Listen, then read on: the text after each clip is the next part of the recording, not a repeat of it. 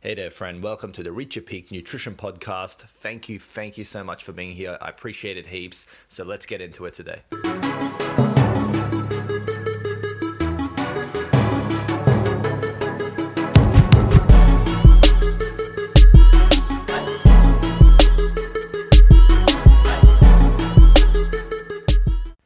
In today's podcast, we'll be discussing portion control and how to actually control your portions without actually worrying about tracking to the finer details. So stay tuned and hope you enjoy, guys.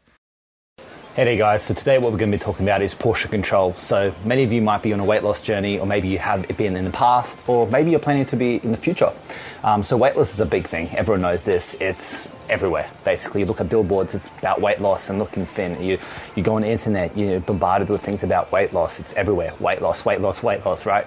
So today, what we're going to actually be talking about is more so how you can control portions without kind of worrying too much about tracking. Because I understand that tracking can work and it works quite well with a lot of people, but it might not be something that you're actually into. You know, and I understand sometimes I don't really feel like tracking. It's not really something that I want to do but sometimes you want to still be able to kind of get results by being a bit more mindful around food. So that's where today's video is going to go into, and hopefully you guys find it valuable. So, have you tracked in the past? Guess you can ask yourself that question. If you have, you might know that maybe it works for you, maybe it doesn't. Doesn't matter. In this regard, what I'm going to be talking about is another really easy but actually quite effective method you can use to actually control your portions. And the best way you can do it is using one key tool, and you've got them around you pretty much most of the time all the time, really, your hands.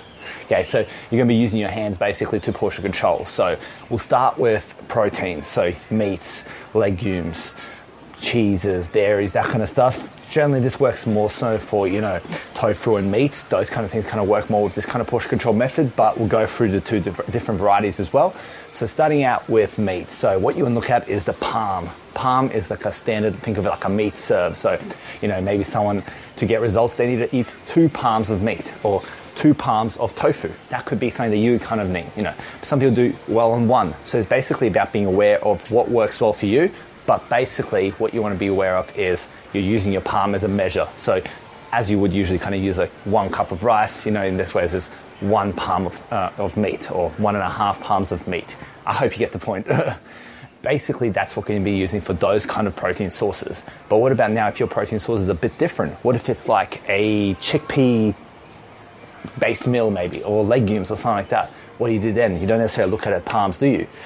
Generally, you can look at it in the same way you look at carby, starchy foods, which you can go into in a sec, is basically you go for a cupped hand. So if you go like that with your hand, that small cupped area inside, think of that as your portion serve. You can, you know, one of those, two of those, three, doesn't matter. It's all individual. That's the number one thing. You're going to make sure it's all individual. Now, onto carbs and starchy foods in particular when we're looking at this, because technically fruit is carbs so is some vegetables, but that's not what we're looking at. In this kind of instance, what we're looking at is things like rice, pasta, noodles, that kind of stuff. You get the point, you know, I haven't mentioned all of them there, you know, you got quinoa and, and stuff like that as well, but you get the point. What we're going to do there is literally what we just did before with the other protein-based sources is you're going to look at it in terms of a cupped hand as well. So, you know, one cupped hand, two cupped hands, you get the point. Now, vegetables, so the big ones. Everyone wondering how you can increase vegetables. You can either look at it two ways. You can look at it as hands, handfuls, or you can look at it as fists. I like to use fists just like an easier way to kind of give it volume. So, you know, one fist of veggies, two fists of veggies, that's what you're using your fists. So, kind of to reiterate everything we just spoke about, and then we'll go into more detail about some of these things is okay so for meats and proteins generally you want to go look at it in terms of palm serves when you're looking at starchy carby foods you want to look at it in terms of cupped hands worth then if you're looking at vegetables, you're looking at fists worth. I hope that kind of makes sense. You know, if you do have any questions, of course, leave them below and I will answer. Um, in terms of specifics, what I kind of want to really reiterate with this is it's all individual. Not everyone's going to be the same.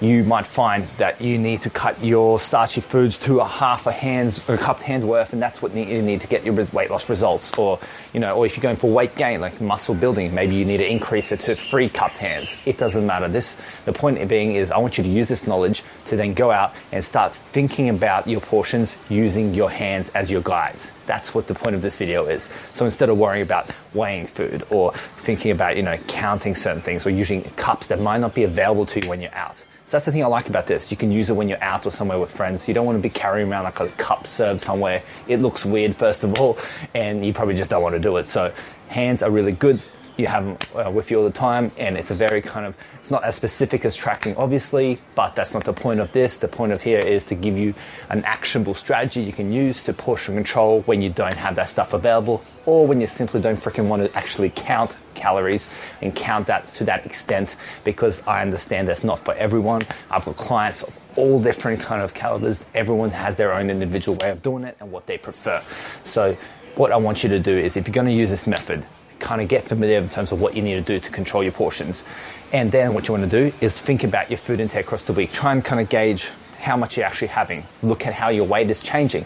If your weight is increasing, you know that what you're having is roughly in an energy surplus. If you're losing, you're in an energy deficit.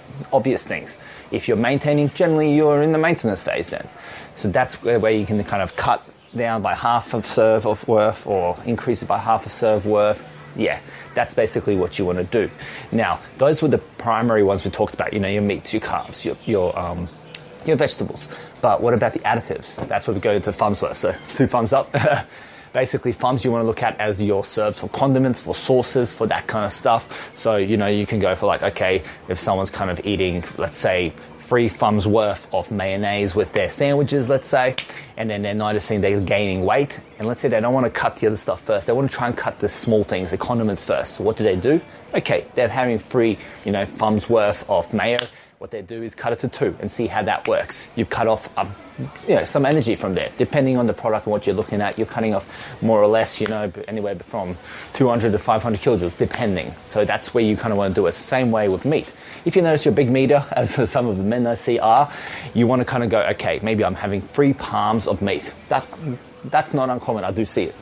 And then let's say you're noticing that you're actually gaining weight, but you want to lose weight, then you cut it down to two palms worth. That's an example yeah, usually you want to kind of keep protein pretty consistent, but you know, a lot of people are eating too much meat, so it's always worthwhile to check all your portions, not just focus on one. That's something I always reiterate is with weight loss, you don't want to focus on just one nutrient. They all play a factor.